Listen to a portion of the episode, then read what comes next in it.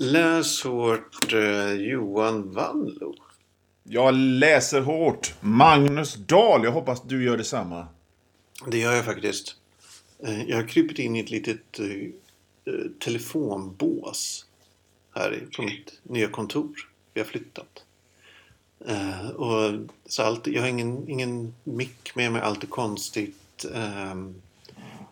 Så ljudet blir som det blev. Blir som det blir.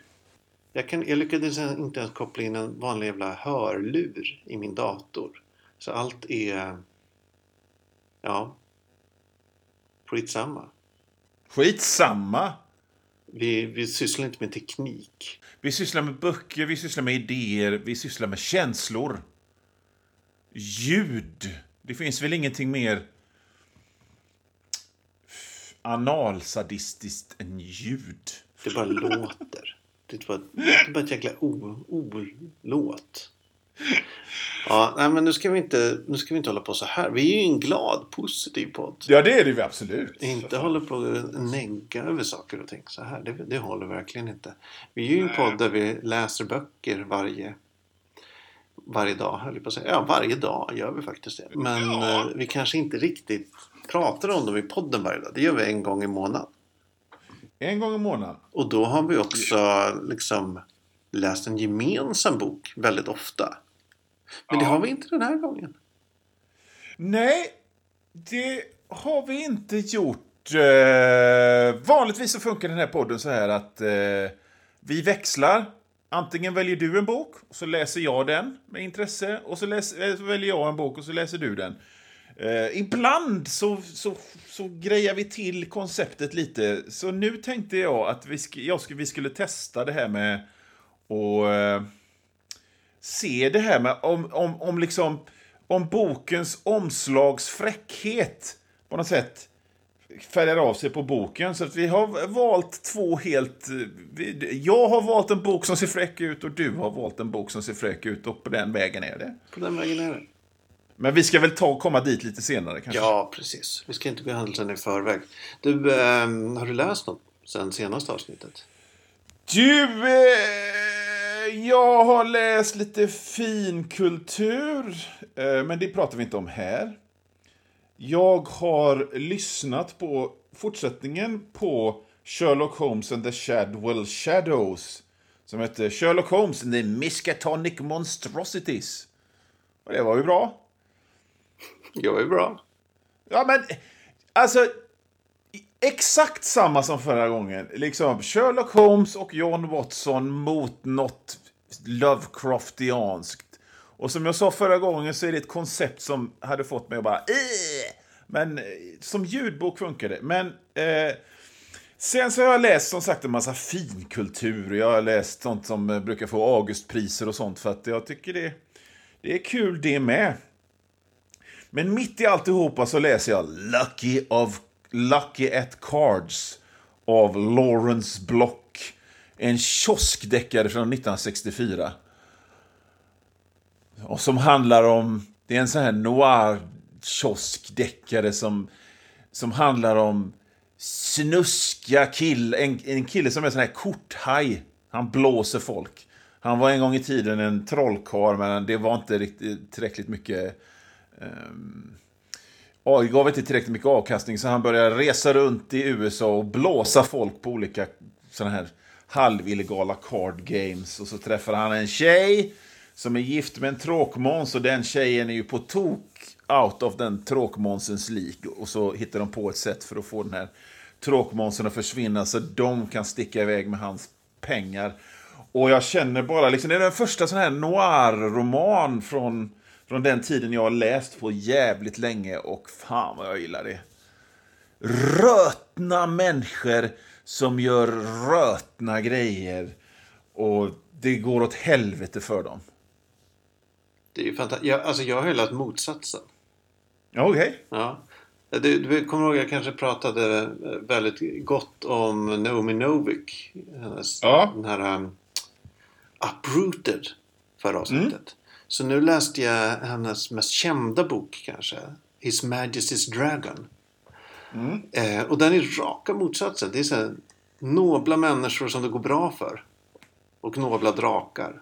De är så ädla, har principer. Okay. Och de som har principer går det bra för. Och de som är rötägg går det dåligt för. Ja, det är ju så det ska vara i en fantasivärld. Det var en succébok det också faktiskt. Jättebra. His Majesty's Dragon. Alltså, jag insåg då, den utspelas under Napoleonkrigen. Om Napoleon för mig, det är liksom som att det är bara ett svart hål. Jag måste varje gång jag säger det är något med Napoleon, så måste jag säga, okej, men när var det här i tid? Det är som att jag inte kan få in Napoleon och allt kring honom liksom i något historiskt skede. Det är bara som en anomali som bara ploppade upp någonstans. Det är en låt. Ja, men typ. Alltså, det är jättekonstigt. Men så förutom det att jag har svårt att liksom tro på att Napoleon har funnits, så var det en toppenbok. Du, när du säger detta så kommer jag att tänka på den gamla låten Genghis Khan. Ah, okay. Det är lite samma där. Ja, men ska man tro att den här lilla franska gubben liksom höll på att erövra hela Europa, var borta och så belägra Moskva och det är så konstigt. Ja. Var borta i Västindien och slogs. Va? Det är inte rimligt. Så håller man inte på. Du, men den här boken, du nämnde drakar. Ja, det är då Napoleonkrigen fast det finns drakar. Okej. Okay. Ja. Coolt. Supernice. Jag har redan köpt del 2. Vad heter den? The Jade Empire. Ja. Kan Kina komma in i bilden där, tror jag. Härligt. Men jag tänker på det här. Liksom, hur reagerar du på det här med att alla var nobla och att det gick bra för de nobla? Kände du så här, jag vill vara nobel? Men jag känner väl nästan alltid när jag läser såna här böcker om folk med principer och rättskaffens och liksom, det är hyvens människor, känner jag så här, fan, jag skulle också vilja vara en sån. Jag skulle också vilja vara, alltså den som, okej, när man pratar om mig, när jag är inte närvarande, så är det liksom så här, han är så jävla principfast, fast inte på ett så här störigt sätt, utan på det här sättet att när det är saker som betyder något, där viker han sig aldrig. Den man vill se komma in genom dörren under mänsklighetens svartaste dag. Ja, men det är Magnus Dahl med sin mantel fladdrande. Det är liksom lite så, jag känner, va? Ja, men han satte alltid andra först. Så. Och belönades för det. Men han var helt osjälvisk. För att jag tänker på det när jag läste min bok om det här med identifikation. För att om man nu hänger på sociala medier och snacket kring fantastik, så någonting som man ofta ser hos folk är liksom, nej, men man kan inte identifiera sig med sådana människor som är hemska. Det finns ju ingen att identifiera sig med. Och jag känner ju att här läste jag den här boken, Lucky at Cards av Lawrence Block, och alla var rötna, och den här huvudpersonen, han kände bara, I'm a fast person in a slow world. Och det är hela tiden om hur det här 9-5-livet inte är någonting för honom, för han vill ha sina kvinnor snabba, och han vill, det här. Och jag menar, så ser ju inte mitt liv ut, och jag identifierar mig inte ett jävla skit med honom. Men det är ju inte det som är grejen, för att jag kan tänka mig att de här böckerna såldes i kiosker och drugstores i USA på 60-talet. Och så köptes de av sådana som mig. Familjefäder. Liksom med rutiner och ett vanligt jävla liv. Och så kände de bara en doft av det här fast and loose och pokerkvällar och dricka en whisky 9 på morgonen. Och så räckte det för dem.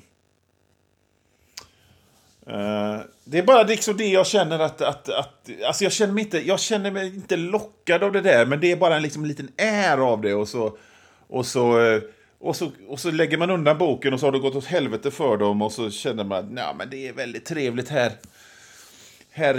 i medelklassens Sverige ändå.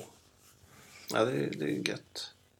Ja, men så att jag funderade mycket på det här med folks identifikation och att det är någon slags jävla bara dumt påhitt som har uppstått, att man ska identifiera sig hela jävla tiden.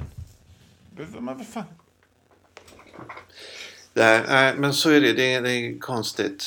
Det blir det finns ju andra skäl man läser. Ja, precis. Ja, nej, det var bara en liten tanke kring detta. Det här som du känner, att du känner dig nobel och sådär, så känner jag varje gång jag kollar på tv-serien Doctor Who. Då blir jag liksom, jag vill också vara en sån. Jag vill också vara snäll, och sen så blir jag en röten karriärist sen 20 minuter senare. Nej, men läs Naomi Noviks His Majesty's Dragon. Svinbra bok. Jag kommer nog läsa allt hon har skrivit, som sagt. Men det är det jag har hunnit läsa. Jag har liksom det har inte blivit så mycket läsa den här. Bara en roman och så den lite noveller då som jag läste till det här avsnittet. Men jag tänker vi går raskt vidare, tycker jag. Men innan vi börjar prata om omslag. Eller att jag kan säga så här. Jag valde min bok, alltså huvudnumret. Det är Nightwinds av Carl Edward Wagner helt enkelt. Han skrev lite sådär Sword and Sorcery, dog när han var typ 40 för han hade supit så mycket, så mer erkänd efter sin död kanske. Jag tror jag har läst den lite så här under skräckvågen i slutet på 80-talet och början på 90-talet, så tror jag har läst lite av hans skräckböcker faktiskt, för att han skrev ju en del såna här pocketar med lila omslag och... Han är, som jag förstår, en av de där som bara skrev jävligt mycket. Men i alla fall, jag hittade alltså en av hans novellsamlingar, Nightwinds, har i pocketutgåvan eller originalutgåvan världens fräckaste omslag av Christos Achilleus, den kände cypriotiska fantasykonstnären. Just det. Och han dog ju här för en vecka sedan. Den 9 december. Det visste inte jag om. Han dog. Han är ju asbra.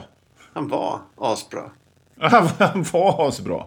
Så innan vi går vidare här och med den här podden, tycker jag vi ska ha en tyst minut för Christos Achilleus. Ja, det är jag helt med på. Då börjar vi nu.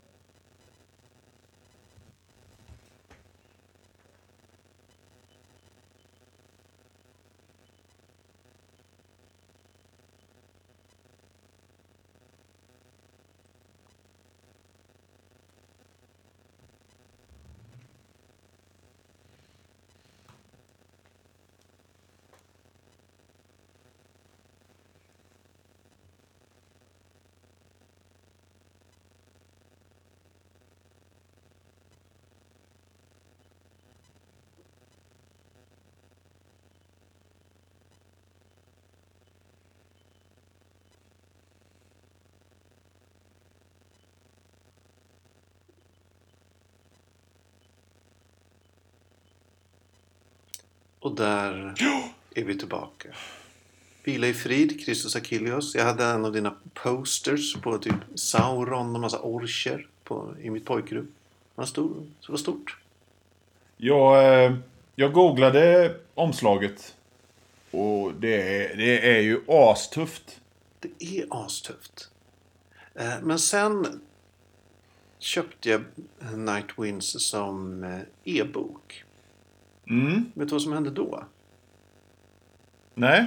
Vilket förvisso också jävligt fräckt omslag. Men ett omslag som är en manlig modell i någon sorts ludna shorts och konstigt pannband. Står och poserar med ett jättelitet, väldigt så här utsmyckat live-svärd. Alltså det är verkligen så här någon som har köpt den typ kanske på jag vet inte, Forbidden Planet eller någon sån butik. Wish! Ja, det är superhäftigt med en halvnaken manlig modell som poserar med ett svärd. Alltså 100%. Ja. Men det är inte riktigt lika superhäftigt som ett fett, maffigt Christos Achilleus fantasyomslag. Det är det inte. Det kan jag inte säga.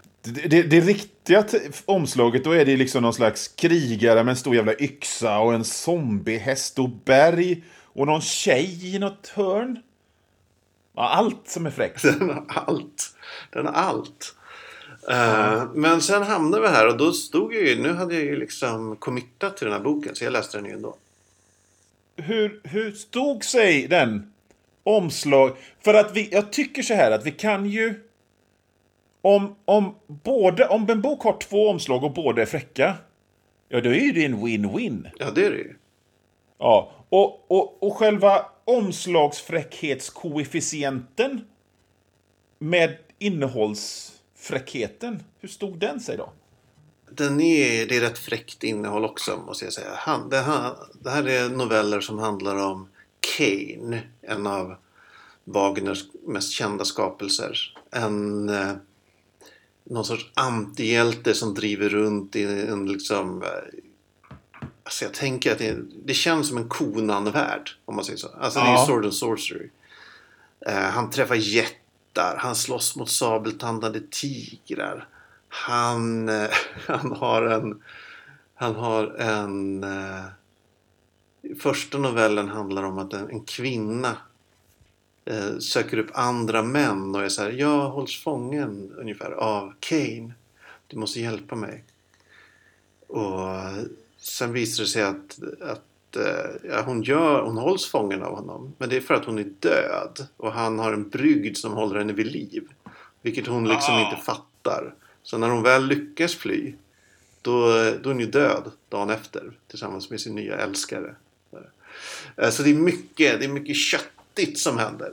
Han är ju liksom, han är en mästermagiker. Och han är odödlig. Och han är väldigt stark och bra slåss och snabb. Han är inte som huvudpersonen i Dead Things från förra avsnittet som är bra på en grej. Utan han är liksom, han är James Bond bra. Han är bäst på allt.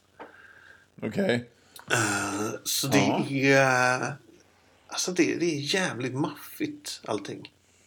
Det är stort och smutsigt och det är så här dekadenta städer och grottor under bergen. Ja, det är rubbet. Det är fint. Det låter som man ska ta och bekanta sig med Carl Edward Wagner igen. För jag gillade hans skräckgrejer då. Men då gillar man ju allt. Liksom. Men ändå. Ja, men jag är positiv. Jag ska ärligtens namn. Jag har inte hunnit läsa alla noveller i den här. Men jag kommer göra det. Jag lovar. Men det är något. Det är en speciell genre, den här Sword and Sorcery, som är liksom, den blandar fantasy och det är också med mycket så här skräcktroper och det är civilisationer som fanns innan människan existerade, du vet, alla sådana saker som är lätt att gå igång på. Alltså när du berättar det så låter det ju astufft. Verkligen. Ja, och så är det så här, men det är också vissa, han är en av novellerna träffar han en jätte som är liksom inte den sista jätten, men typ den sista som tillhör någon sorts heroisk blodslinje, den sista jättekungen typ. Ja. Och så ska de gå ner under bergen och hitta kronan som tillhörde den här jätteätten liksom. Ja. Och ja, den hittar de ganska snabbt och sen är det komplikationer. Men så är det så här, kommer upp ur en håla, kommer en så här enorm förvriden sabeltandad tiger. Som är så här, typ någon kvarvara från tidigare åldrar. Och så är det, men så nämns det bara i någon kommentar så här, som jag upplevde att alltså det var bara väldigt mäktigt så här, att Kane, han funderar så här, undrar vad det är för jag kommer inte ihåg hur han uttryckte det, så här, vad är det för så här sjuk helvetesvärld den här sabeltandade tigern har liksom kommer ifrån, som liksom får det så här gigantism i djur att uppstå trots att de bor så här långt ner under jorden där det är mörkt och inte finns något att äta. Och så här, vad har han ätit där nere i mörkret i alla dessa decennier? Så här. Ja, men det är mycket suggestivt. Det är fint. Men det låter som om liksom, att det här med att låta omslaget ledde dig till något bra. Ja, det gjorde det. Men det fick mig också uppmärksamma det här att e-böcker ofta så jävla tråkiga omslag. Att det kan finnas pocketen eller den inbundna boken har en jäkla, alltså riktigt nice. Eller åtminstone ett väldigt påkostat omslag. Och sen kommer man, köper e-boken så får man liksom i bästa fall samma omslag. Men ofta är det, speciellt på äldre böcker, kanske någon typ stock art-grej med titeln på. Stock art med de typsnitt som följer med programmet liksom. Ja, men lite så. Alltså utan att överdriva tycker jag ofta det är så. Och jag antar så här att om man ger ut en e-boksversion av en gammal titel så kanske inte man har inte digitala rättigheter och sån skit för den omslagsillustrationen. Och då blir det något nytt. Nej. Och då tar man det billigaste man kommer undan med. Och sen tror jag det är så här. Jag tror det är så här att mycket med e-böcker handlar om bulk. För att jag tror att liksom, om en bok säljer i knappt 100x. Ja, då gäller det att ge ut många. Mm. Och då har man inte tid att sitta och fiffla med omslagen helt enkelt, utan då är det bara ut med skiten och så hoppas att någon köper det asbilligt på Kindle eller läser det på någon streamingservice och så drar de ihop det på liksom att ja, om de ger ut 100 böcker på en vecka som läses i knappt 100 gånger så får de ihop det liksom. Det är vad jag tror. Ja, men det tror jag med. Sen tror jag också att i de fall när det finns en fysisk utgivning så är det ju liksom den fysiska boken blir ju en reklampelare för e-boken. Alltså om jag ser den fysiska boken i bokhandeln och tycker den verkar fet och ser snygg ut. Härligt omslag. Och, men jag läser e-böcker och så köper jag e-boken så får jag något annat dassigt omslag. Det är det att man aldrig ser e-boksomslaget. Det är liksom helt... Nej, det försvinner ju direkt i princip. Ja, jag känner ofta att om man som både du och jag gillar äldre böcker och vill läsa liksom western och deckare och skräck ifrån 10, 20, 30, 40-talet. Om man vet att det är bra så är det ändå så här att jag drar mig för att läsa en ful e-bok. Även om det inte borde betyda ett jävla skit så känner jag liksom nej, det är bara någon slags konstigt ryggradsmotstånd. Och det var lite därför jag kom på den här idén till det här programmet, för att bara liksom undersöka själva vad fan det betyder med omslag egentligen. Men jag tror vi kommer fram... Alltså jag tror det är så här att... Även om det är en e-bok så är vi och den här poddens lyssnare människor som där böcker betyder någonting för oss. Det är inte bara liksom informationen mellan sidorna liksom, utan det är liksom det är själva boken som står i hyllan och liksom berättar, det är en påminnelse om vårt liv, att den läste jag en gång i tiden och då kände jag si och så. Och den tar vi med oss även om vi läser en massa e-böcker också. Mm. Tror jag att det är. Det är liksom en ryggmärgsreaktion. Sen kan man ju ha åsikter om vad som är snyggt och inte, för att jag är ju med i en massa såna här grupper på Facebook om det som vi pratar om, och liksom i jämna mellanrum så kommer den här diskussionen om titta vad fula omslagen är på böcker numera, och jag vet inte riktigt om jag håller med. Jag är bara annorlunda liksom. Det är ju klart att om man ger ut en bok med någon jävla airbrush-målning på, ja men då blir det ju en pastisch, eftersom så ser böcker inte ut idag, punkt. Ja, det går ju onekligen trender, och det är så här. Vissa är ju mer förtjust i än andra. Ett tag tyckte jag så här, de här minimalistiska omslagen som kom, där det kanske bara var, fan vet jag, en fjäril på eller liksom någon symbol kanske, inget alls. Ja. Det var ju nice ett tag, men sen gick ju det till, blev det helt bizarrt att så här, de gav ut nya versioner av typ gamla fantasy-serier, och så skulle det vara, men istället för det här maffiga Daryl K. Sweet-omslaget så blev det liksom en stiliserad, fan vet jag, häger eller något. Eller bara en cirkel eller sådär. Det är ju så jävla tydligt om man till exempel går in i någon av de här bokstreamingtjänsterna, att liksom omslagen är genremarkörer, för att det går ju inte att se skillnad på någon av de här. Alla, den lilla mysiga bokhandeln vid den lilla sjön i Österlen, eller på flykt från ryska maffian. Alltså, de är väldigt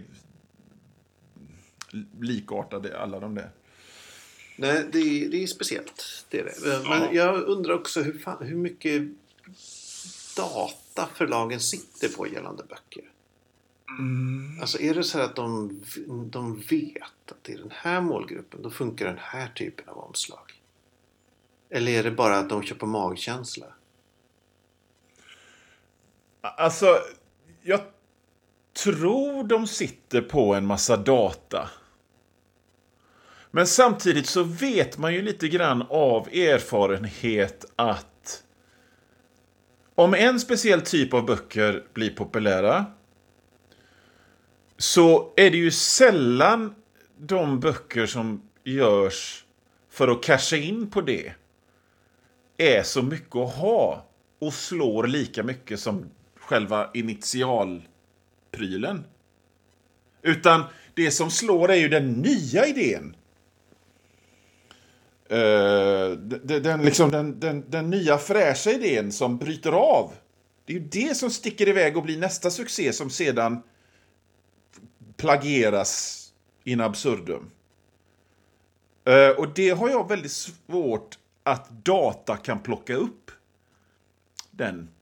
Just den lilla saftiga biten, va? Nej, data kan väl bara ge en underlag för att ta beslut. Oftast. Mm. Så länge vi inte har någon sorts AI-grejer. Men det vet jag inte om förlagen har. De kanske borde ha det. AI väljer omslag. Sen kan jag säga att eftersom jag gör böcker att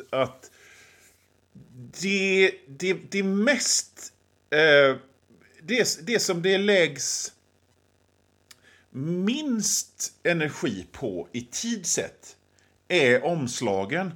För omslagen måste alltid vara färdiga långt mycket tidigare än vad boken är färdig. För att kunna finnas i kataloger och säljas in hos bokhandlarna och liknande. Så liksom, det har ofta hänt att alltså jag kan ta ett konkret exempel. Mina 2 flygande kaninenböcker, det var det ganska bråttom med. Men det var framförallt bråttom med omslagen. Så att det vi bestämde först var att okej, du ska ha omslagen klara i mitten av januari. Och då hade jag inte någon liksom direkt idé om vad böckerna skulle handla om. Nej. Så jag satt så här, Ja, jag hade bara liksom några synopsis på typ 2 meningar var till varje bok. Ja, men vi tar någonting med att han bygger en robot. Gött, då vet vi det. Och så gjorde jag det omslaget. Och så kom jag på någon liten idé om han kraschat UFO. Ja, men han får kompisar från rymden. Och sen så fick jag konstruera böckerna ut efter det, för att det var... Nu var det ju så här att vi låg lite... Det var ett snabbt beslut att böckerna skulle göras. Men många gånger så är just... Så får omslagen gå på magkänsla och sådär. För att de måste vara spikade i liksom 5 månader innan själva innehållet är klart. Många gånger så har jag ju suttit med böcker och fifflat med inlagan och texten och sånt där... Fram till 2 dagar innan de ska till tryckeriet och sånt. Alltså jag minns att vi hade, när jag gick i högstadiet hade vi besök typ på bilden av en omslagsillustratör. Som visade upp lite exempel på så här omslagen han hade gjort. Och berättade så här, ja men det här omslaget, det hade jag bara typ 3 meningar från förlaget att gå på. Och så var det ett omslag med någon kar i smoking som stod och drack en cocktail typ. Ja men sen visade det sig då att huvudpersonen var en kvinna och inte en man överhuvudtaget. Men då var det omslaget redan ute så att säga. Så ja, då fick det vara så. Så det är lite så här vilda västermiljö känns det som ändå. Ja men lite så är det. Men du, Johan, vad läste du för bok? Okej. Så här, alltså som vanligt så blir det liksom en liten backstory. Ja, för jag vet inte hur länge sedan det var. Så läste jag en bok av My Father the Pornographer av Chris Offutt.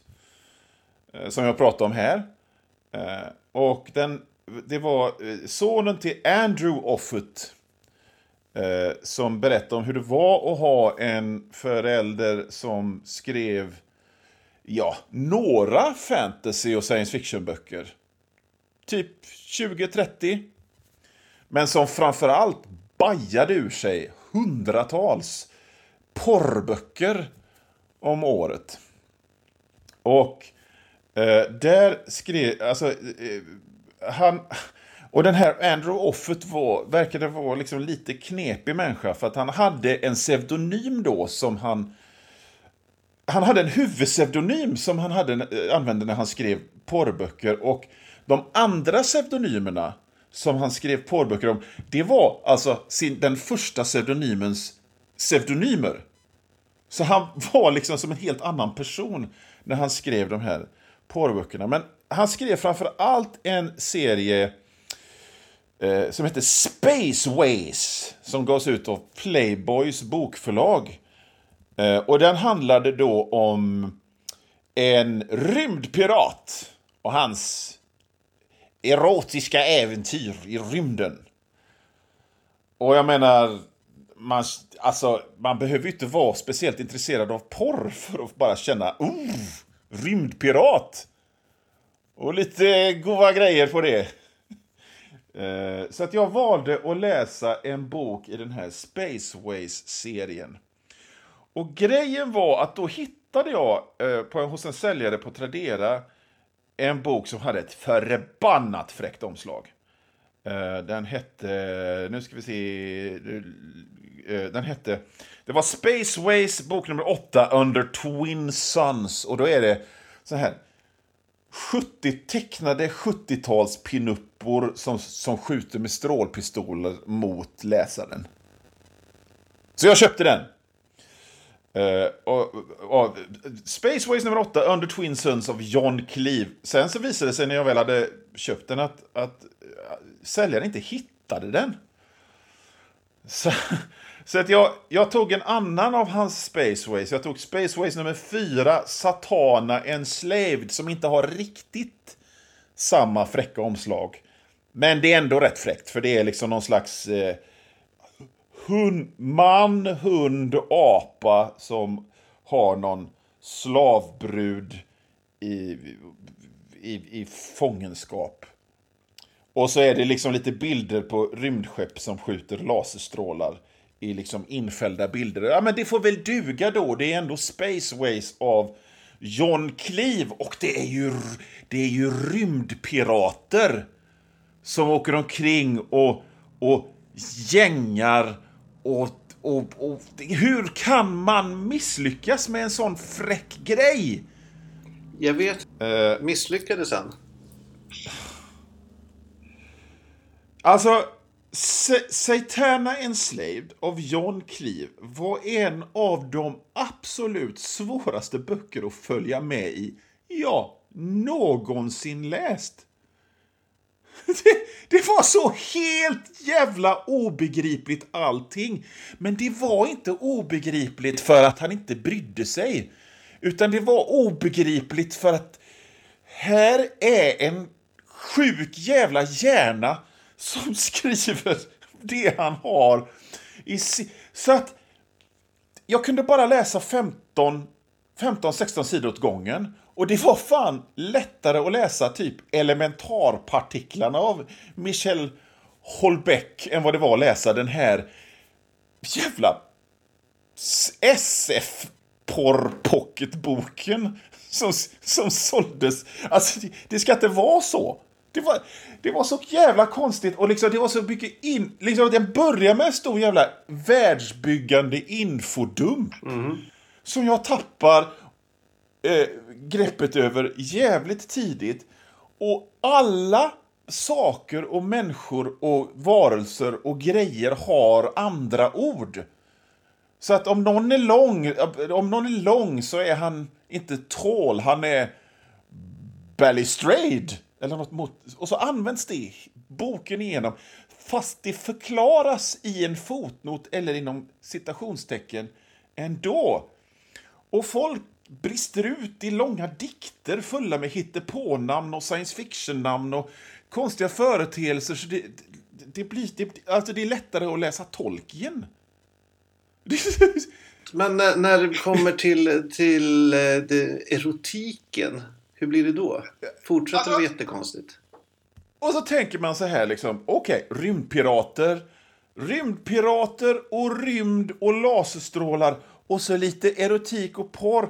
Och liksom, det är jävligt lite porr. Och den porr som finns är bara otäck och våldsam. Och man tänker så här, om man någonsin har läst typ en sån här någonting som ska vara liksom lite sexy, så brukar det ju vara lite metaforer och lite, här är det liksom, det känns som själva sexet är liksom på Eddie Medusa textnivå. Och alltså vilken jävla sexy western som helst är inom citationstecken sexigare än vad det här är. Och det är bara våld med i allt, och det är bara liksom sunk och slavtjos.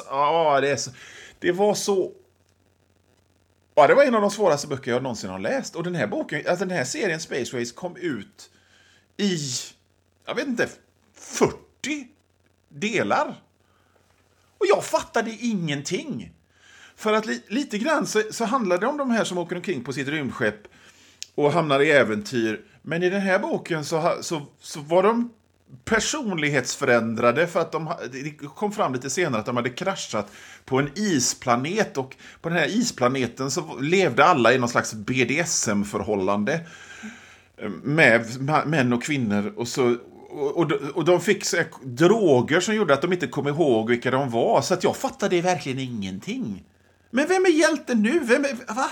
Och så någonstans 120 sidor in så vaknar de och flyr från den här planeten, och då kan man tänka sig att de kommer till en isplanet där det är liksom BDSM. Då är det liksom 40 sidor om hur planeten värms upp och hur maskiner fungerar. Så jävla konstigt. Och då slutar jag mig till att det här verkligen var en bok som sålde på omslagen. Ja, det måste det ju ha varit. Och så satt den här Andrew Offutt och bara räknade ord Okej, men om jag skriver här nu om hur en jävla apparat fungerar i 40 sidor, då är det si och så många tecken, och så har jag gjort mitt för idag, och så kan jag sätta mig i soffan och ignorera min fru och mina barn och supa istället. Och så sitter det liksom en redaktör som bara sitter, ja, hur många sidor har vi här? Ja, det räcker. Smäck in det här på det här läckra omslaget, så ger vi ut det. Så är det liksom någon stackars ungkarsinsel som köper det här i jakt efter någon slags ersättning till närhet. Nej, fy fan vad besviken jag blev. Ja, alltså du gick lite på nit, kan man säga. Jag gick på en sån jävla nit. Ja, tråkigt. Men så kan det vara ibland i läsårlivet. Men boken kommer ju stå i min hylla med omslaget utåt. Så att folk som hälsar på mig ser att jag är en idiosynkratisk person med konstig smak och gillar sånt som är lite kult och fräckt. Du, vi har ju en stor överraskning till nästa år. Just det. Ska vi säga vad den är, eller ska vi bara... För oavsett vad, så kommer inte bli någon läsläxa till nästa avsnitt. Alltså, så här är det, Magnus. Vi behöver ju inte tassa kring den heta gröten. Hela podden kommer att förändras i grunden. Det kommer att göra. Vi kommer riva allt och bygga upp nytt. Ingenting kommer att vara sig likt. Ingenting. Allt kommer vara helt annorlunda. Läs hårt, universat kommer skakas i sina grundvalar. Så att det blir... Ja, jag är taggad! Och du är taggad, för vi vet ju vad det här handlar om. Men lyssnarna får helt enkelt vackert vänta till första avsnittet som kommer i slutet av januari. Men det vi kan säga är väl så här, till alla, läst och kul till nästa gång. Mm. För det kommer jag göra. Mm. Ja, det kommer jag också göra. Och sen tar vi liksom avstamp inför det nya härliga 2022. Man kan säga att 2022 blir året där Läs hårt liksom föds på riktigt. Ja, det kan man säga. Det är en väldigt bra. Och nu det Läs hårt som har funnits hittills, det var en liten larv. Och 2022 så kommer Läs hårt och bli en vacker och jävligt stor fjäril. Extremt stor fjäril. Mm. Kommer det vara. Ja, jag tror det kommer bli strålande. Det kommer bli fantastiskt. Ja, tror jag med. Ja. Men fram tills dess så säger vi läs hårt. Läs hårt!